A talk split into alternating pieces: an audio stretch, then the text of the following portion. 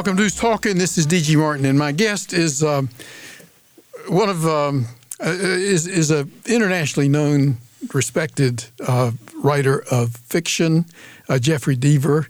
But he's also somebody who lives amongst us in Chapel Hill and loves Chapel Hill. So I want to talk to him about his latest book, uh, which is called The Midnight Lock. And Jeffery Deaver, welcome. Well, thank you, DG. Always enjoy our conversations. Well, let's talk first about the Midnight Lock. This is your maybe your 31st, 34th. I mean, it's well, uh, we can we can up the scale a little bit. This is my uh, 44th novel. 44th novel, and you're and it's the 15th Lincoln Rhyme novel that your listeners may know from uh, uh, The Bone Collector, of course. Uh, if not the book, the movie starring Denzel Washington and Angelina Jolie, and he has proved a perennial favorite among my readers. So, uh, and, you know, my job um, is to give readers what they want. I, I sometimes see authors who say, uh, "Well, I'm the uh, I'm in the driver's seat. Uh, I write a book, and the reader takes it or leaves it. Doesn't matter. It makes me happy, so there it is." I think that's complete nonsense. Uh, I create a product, just like Procter and Gamble or Ford Motor Company, and I look very long and hard at what my uh, my readers want, and I try to give it to them. And sometimes I fail. Um, I wrote a book a few years ago called The October List. It was a thriller that went oh. backwards, and some people loved it. And I see you've got a copy right there. Uh, it is, it is, I don't want to get off topic, but we could do a whole series of programs on the October List which but but let's let's do take it. We're going to get off topic for just a minute. It's your fault, My, but but, but the credit. October list for me showed your willingness to experiment mm-hmm. and to uh, probe other ways of telling the story. Uh, uh, what what Jeffery Deaver did was instead of starting at the uh, beginning and telling the story to the end, he just started at the end, the very conclusion, mm-hmm. and then wrote backwards to the beginning, and somehow or another uh, stretched it and directed it so that it made sense and kept us, it was suspenseful going that way. Well, thank you, DG. My, my goal in that was uh, writing a book that had a surprise beginning. Now, if I have any trademark in all of those novels and the roughly 80 short stories I've written, it's surprise. It's a twist. I like the, the, the big surprise ending.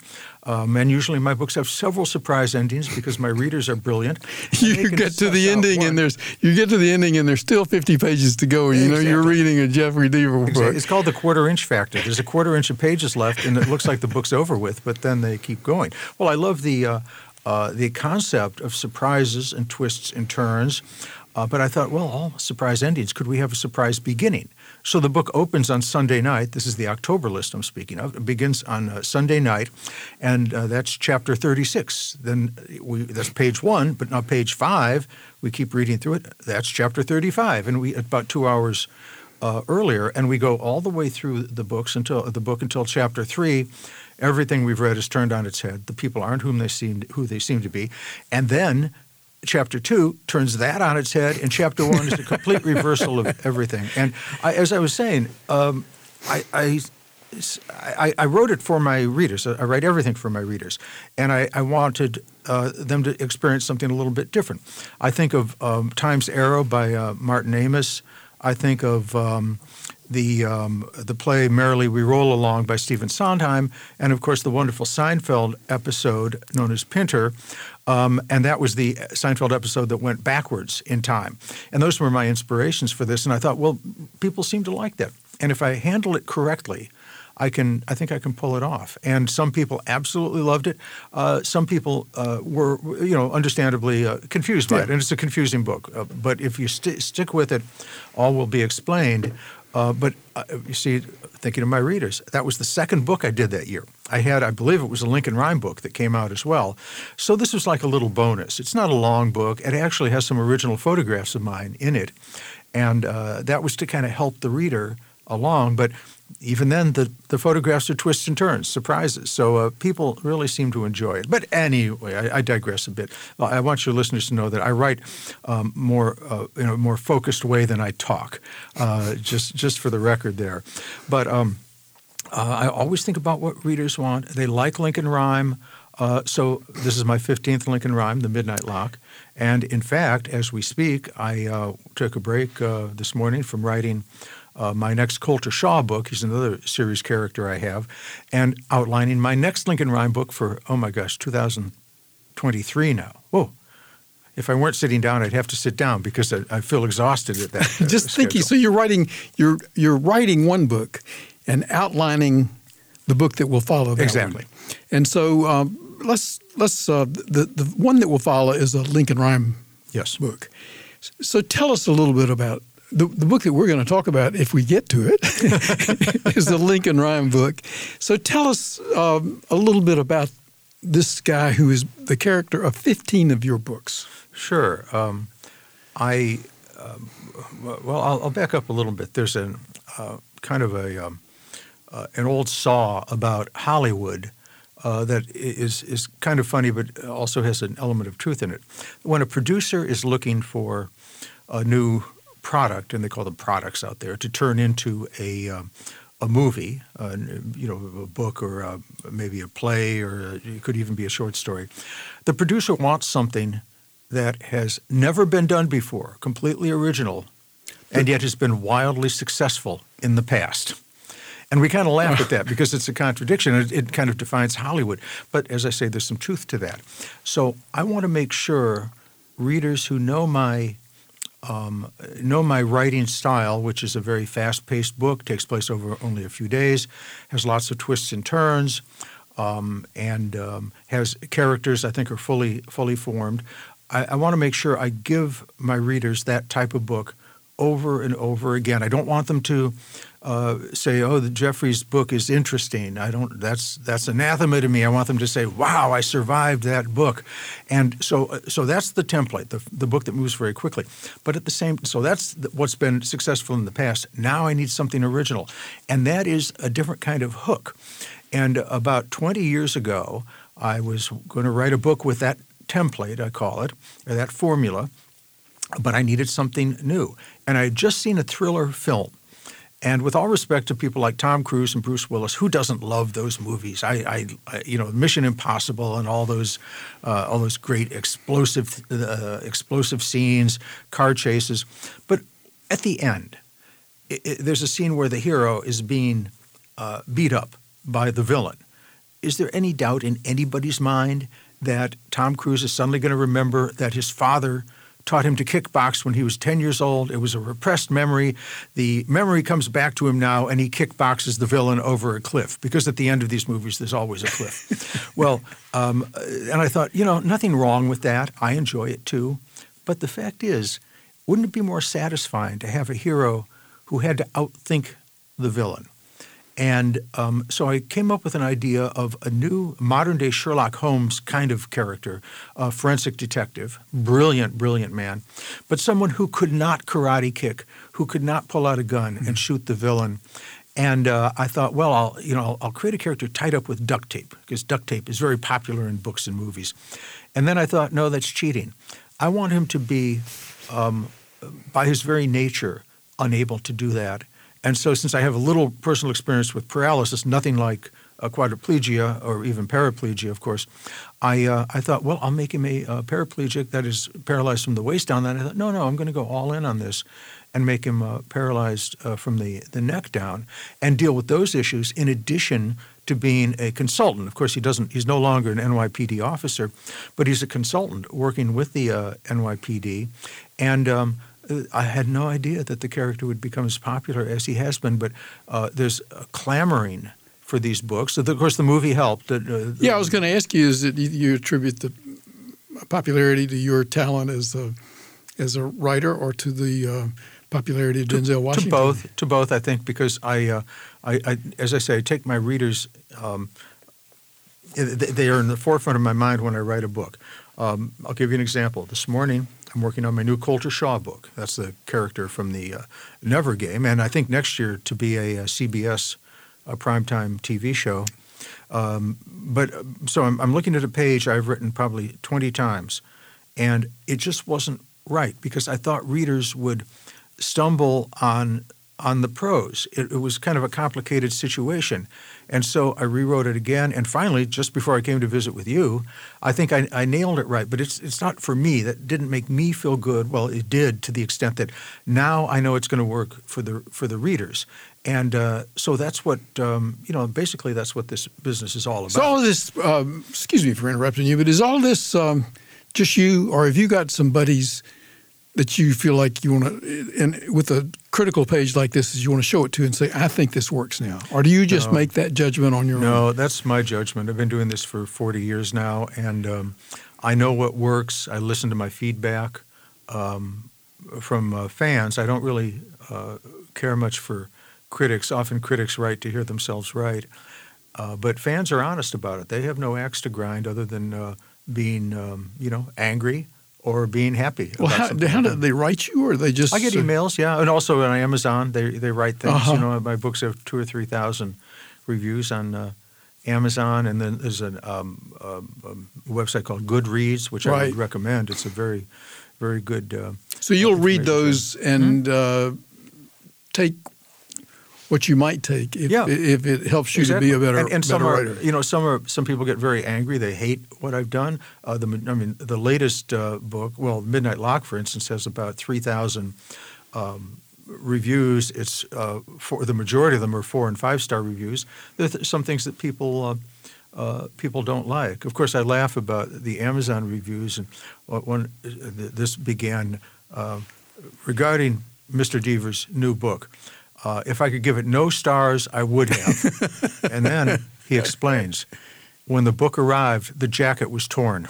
Oh, that was his problem. that was his problem.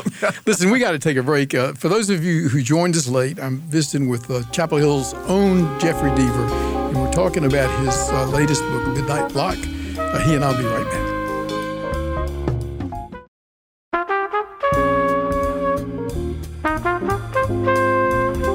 Welcome back to Who's Talking. This is D.G. Martin. If you joined us late, my guest is Jeffery Deaver. He's the best-selling author of, you know, if I give you a number, it'll be not enough. 30, 40, 50 uh, novels, including 15 uh, novels that feature or, or, or, the main character is a guy named Lincoln Rhyme. And uh, Jeffery Deaver, a, a, few minutes ago, you told us that he's really a, a total paraplegic. He's got maybe he's got a little bit of one finger or something like that. Mm-hmm. But he is uh, now a renowned consultant to the New York Police Department because he can solve crimes. Mm-hmm.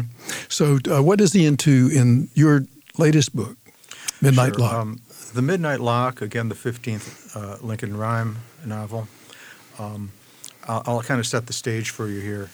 Um, opening scene, first chapter, uh, woman wakes up in the morning, New York City, and um, she um, looks around her apartment. and Something doesn't seem quite right. The window's open, and she never leaves the window open. She believes um, there's a um, the furniture is slightly rearranged in her apartment. Uh, her slippers are not beside the bed where she thought she left them. Now she'd been out with the um, with her friends the night before, had a couple of, of drinks, uh, but she said, "But I wasn't I wasn't drunk, maybe a little tipsy, but." This is strange. And then um, she realizes that someone has been in her apartment and there's a knife missing in that block, you know, that wooden block that we keep our kitchen knives in. And she, of course, panics. And then, me being the manipulative writer that I am, we cut away from that scene to something else. And it turns out there's a villain, the, the key villain in my book is nicknamed the locksmith. And we don't know his identity until much later. And um, he never touched her. He never hurt her. He, that's not his MO. Uh, what he does, for reasons that are slowly unpeeled throughout the uh, book, he um, breaks into people's houses and does just that, rearranges uh, things. And the worst he ever does to them is sits down in a, a chair next to the bed with a glass of their wine eating a ham sandwich he's made from their food and leaves the plate kind of like a Santa cookie next to it, and then he then he leaves. So of course, people are uh, you know say, well, he, he's not a serial killer. How scary is that? Well, the effect is um, uh, mental uh, mental pain, and these these people, men and women. Um, they they sell their apartments. At, at, they just leave because the, their space has been violated. And I thought, what a terrible, terrible thing that that is. Well, Lincoln Rhyme and Amelia Sachs, Amelia played by Angelina Jolie in the movie, uh, they get on the case um, and then they they start investigating this fellow, and they realize there's more to it than it than it seems. And uh, he may be working alone, may be working with somebody else. And uh, I layer on top of that a, a story about um, um, a media magnate. And now it turns out I had never seen, frankly, I don't watch much TV.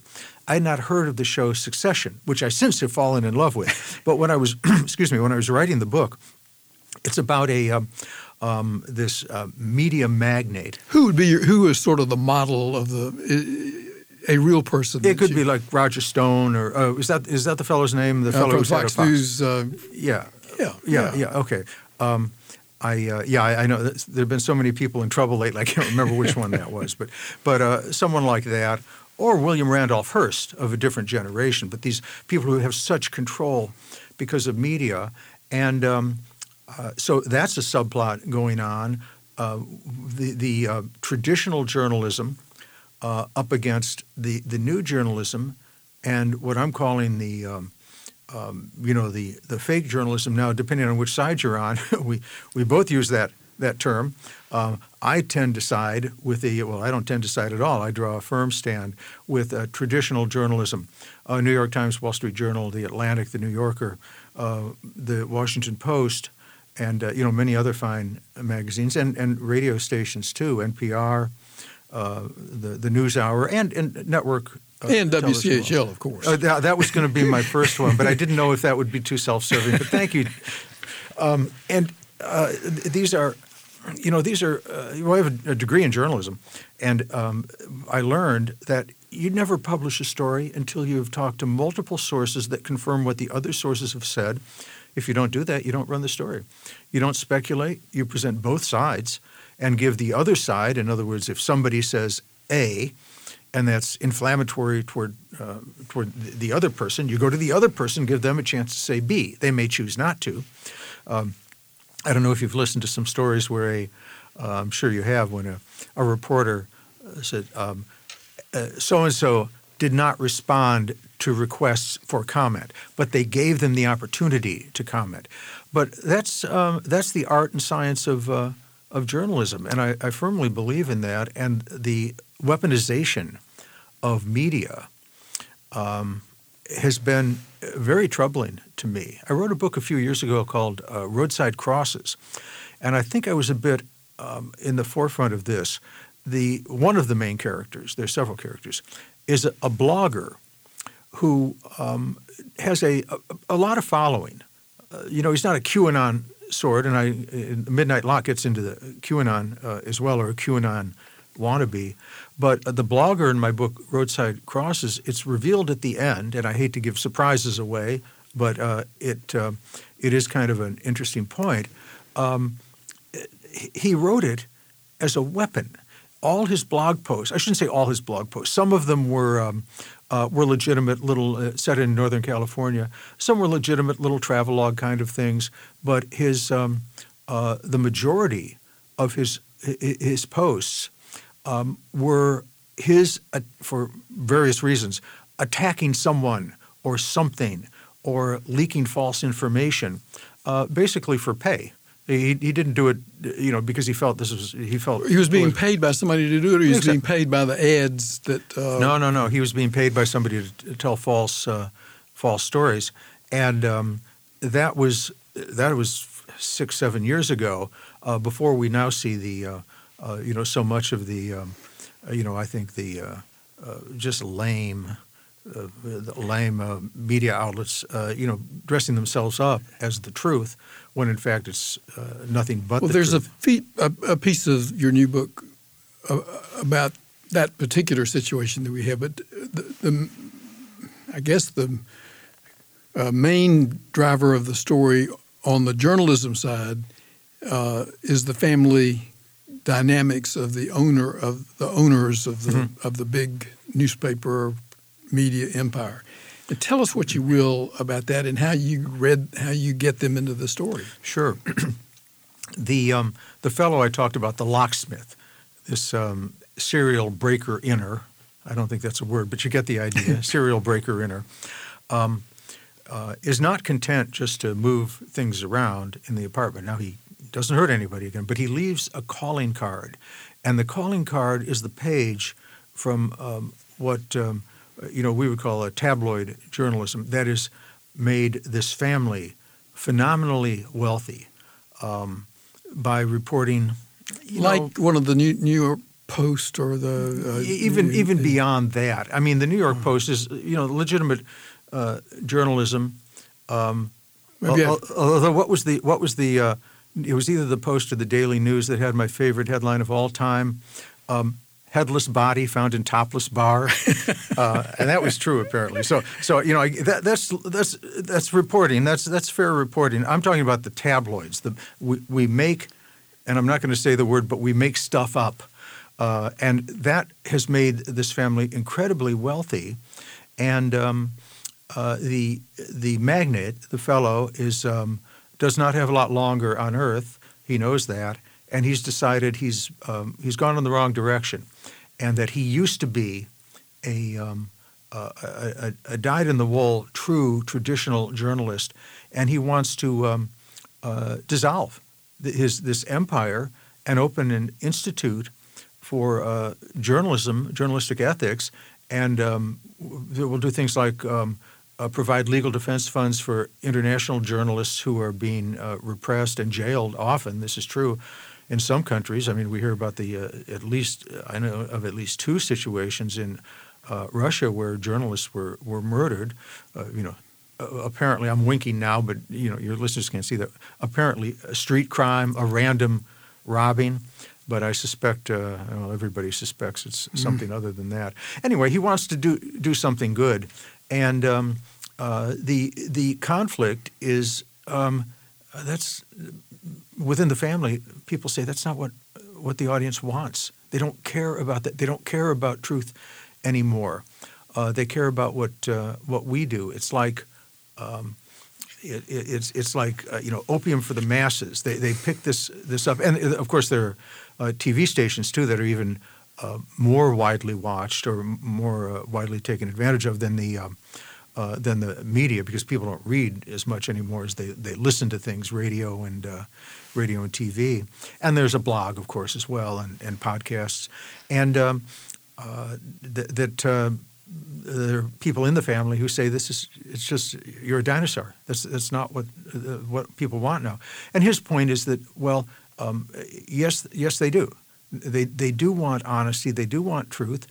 And uh, he's he remains optimistic. I, I try to remain optimistic too. Although I have to say, for the last couple of years, um, sitting in a dark room and writing and watching media, watching what is unfolded politically and culturally, uh, it's.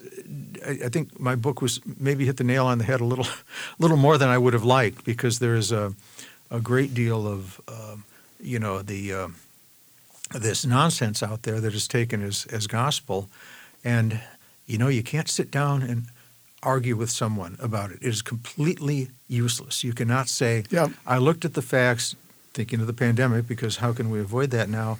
Uh, Michael Osterholm, uh, uh, head of epidemiology at the University of uh, Minnesota, um, is uh, to me just a, a brilliant uh, man who is, um, uh, you know, presented I think in a very rational way his take on the pandemic and how to respond to it. And his position has changed uh, slightly as things have gone along because we're all learning things every day. We're learning something new, but there's no um, uh, there's no politics about it. It is. Um, it, it- it's it's based on the goal On of getting science facts, out. yeah. Science. How Well, um, want, the, this book that we're talking about has a lot of science in it, and I want to uh, take a break and then return and uh, talk about Lincoln Ryman, his uh, ability to use this kind of science to solve crimes. Uh, if you join us late, my my guest is Jeffery Deaver. We're talking about his uh, his latest book, and uh, he and I'll be right back.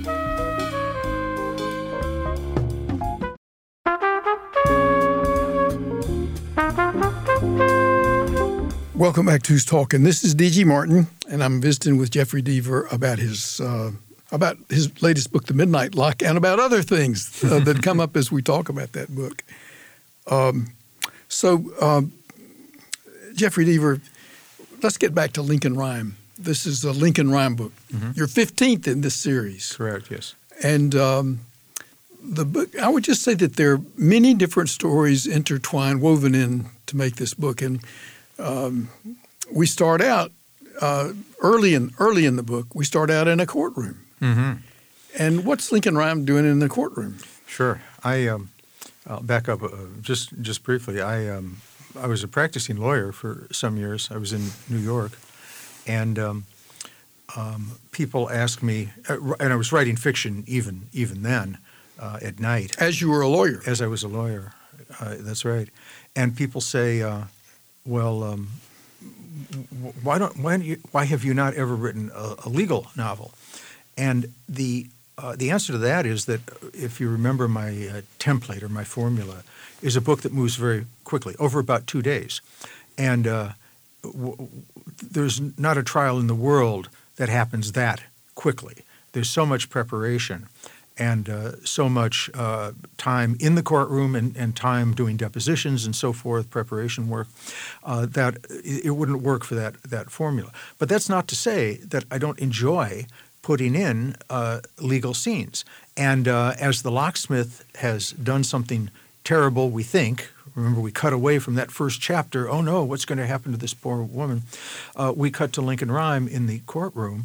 And uh, this isn't really giving anything away, but Lincoln Rhyme, being an expert witness, testifying in a trial against a mob boss, uh, apparently has made a mistake and made a mistake about the evidence, which is uh, horrible for him uh, because that is that kind of defines. Well, can you explain that? It's kind of complicated because uh, Lincoln Rhyme is able to pinpoint a killer's uh, identity by reason of a couple of grains of sand he might have on his presence, and Lincoln Rhyme can tell you where that exactly. came from. He and, makes the connection between the the mobster's home and a crime scene, and uh, certain uh, chemicals. The mobster who is also the murderer. Uh, that is is a murder. Yeah, he's on trial for, for murder in this uh, a homicide case, first degree murder, uh, second degree murder in New York uh, State.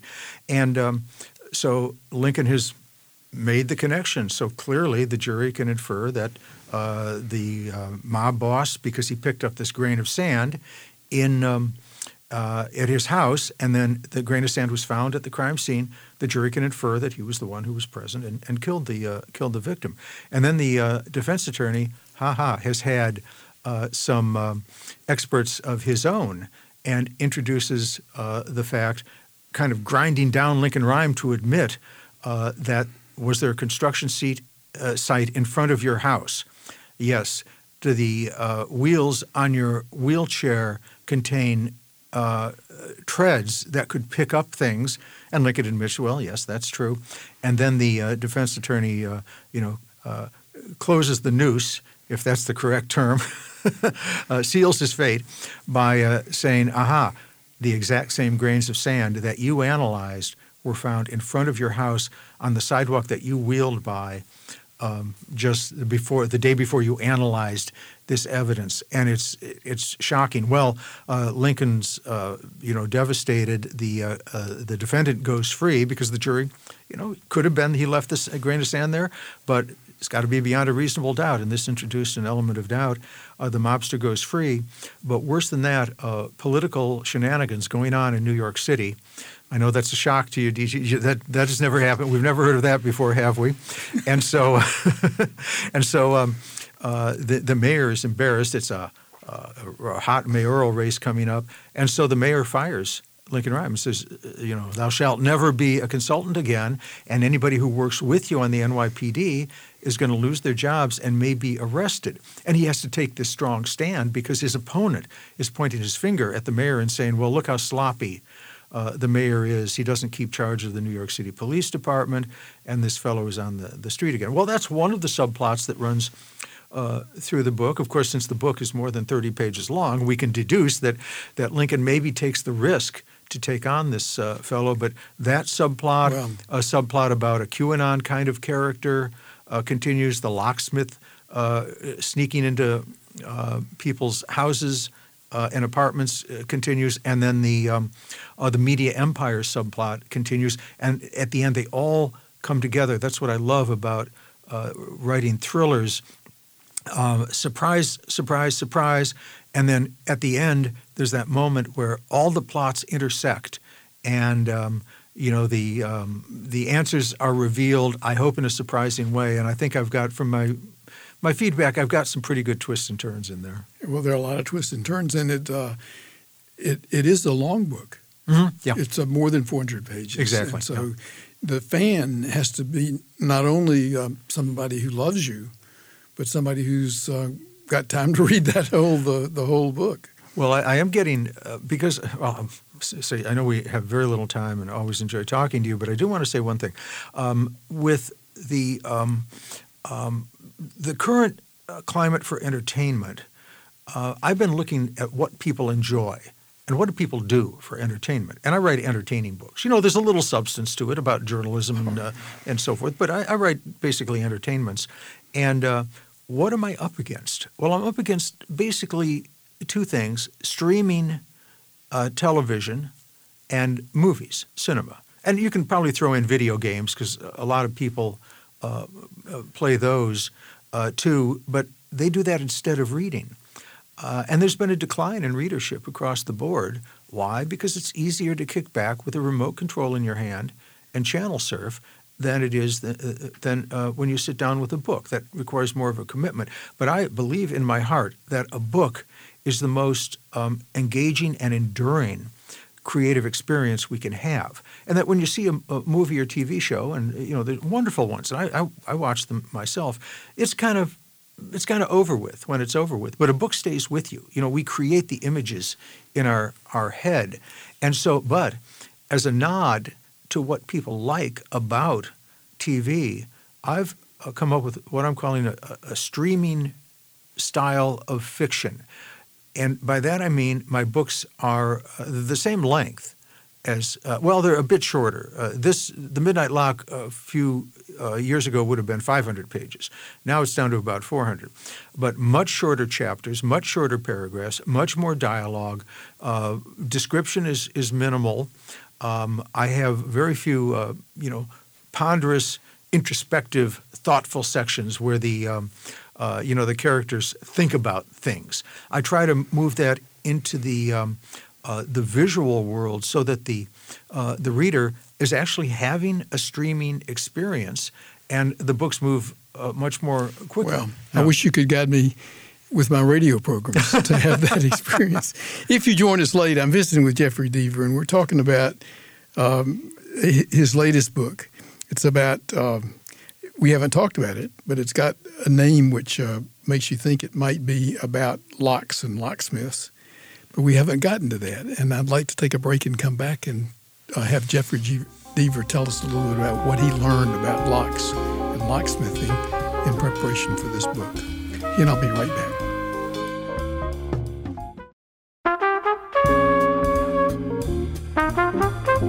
Welcome back to Who's Talking. This is D.G. Martin. I'm visiting with Jeffery Deaver. We're uh, talking about his work. Um, I want to talk uh, about what I told him I was going to talk about, and that is his latest book, The Midnight Lock.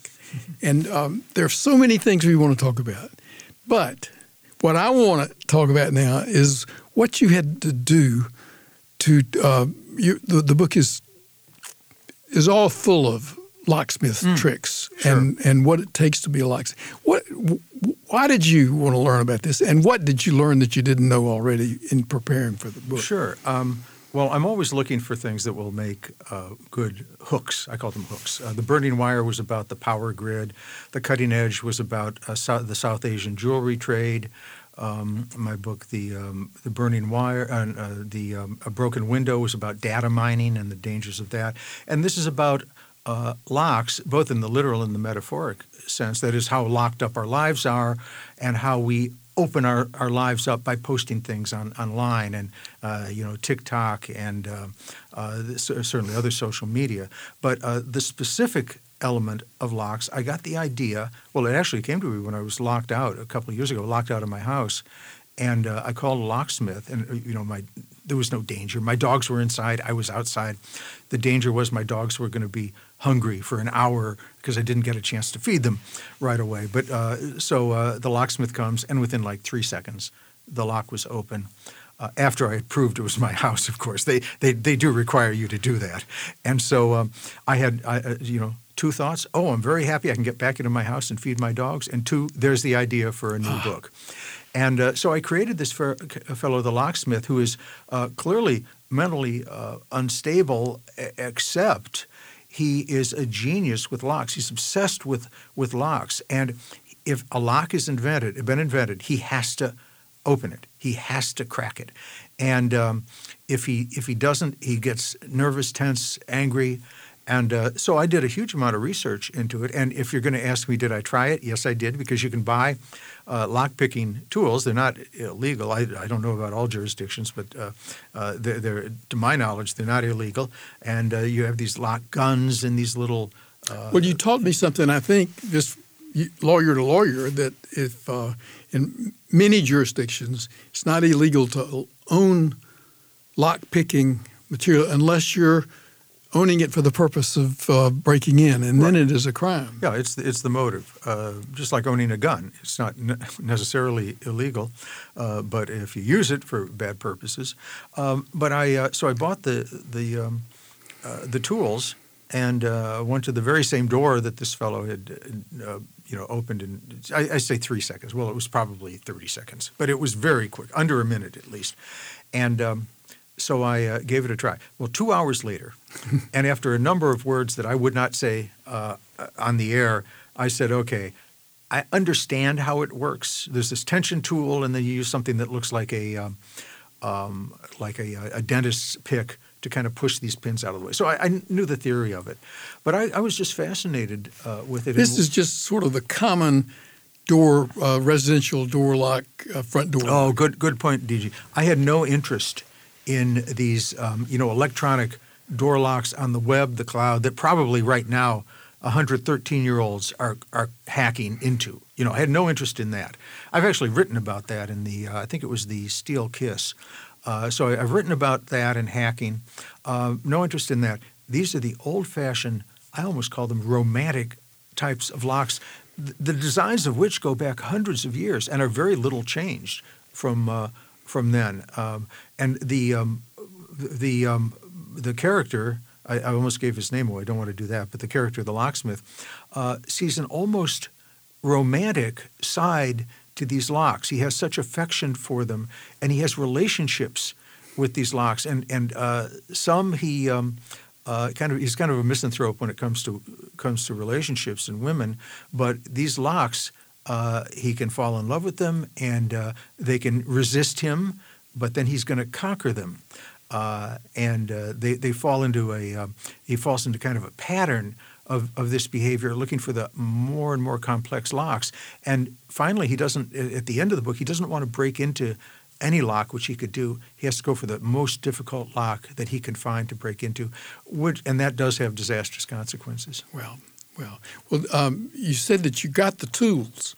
But did you go further than that in terms of the more advanced uh, locksmithing that you talk about or that you write about in the book that the locksmiths use? That was all. That was all research. Um, uh, yeah, I found what I, am you read about it, but you didn't do it. Yeah, right. I'm, a, I'm a bit of a klutz, so I, I can't. I, I, learned that I, if I couldn't pick a very simple lock, I certainly wasn't going to be able to do um, uh, the more sophisticated ones. Well, you sure integrated locksmithing and locks and made in in terms of uh, sort of supplements and guides to um, other things that you wove into the book with uh, other plots with the several plots that you wove in to make it a book that when you got to the end of it after 420 some pages you felt like you'd not only been entertained you'd been educated.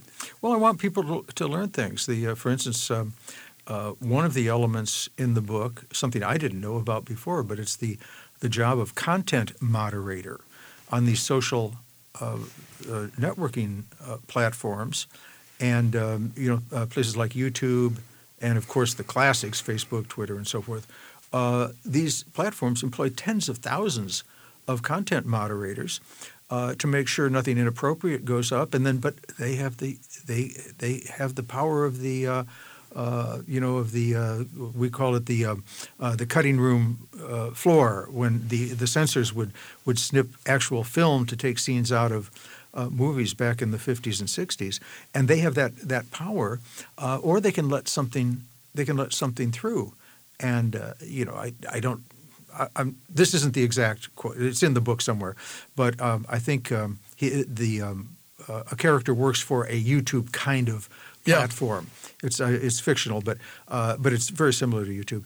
And uh, he he thinks, you know, if someone were to just one person were to sit down and watch every video that has been uploaded on this platform and that's there now, it's available now.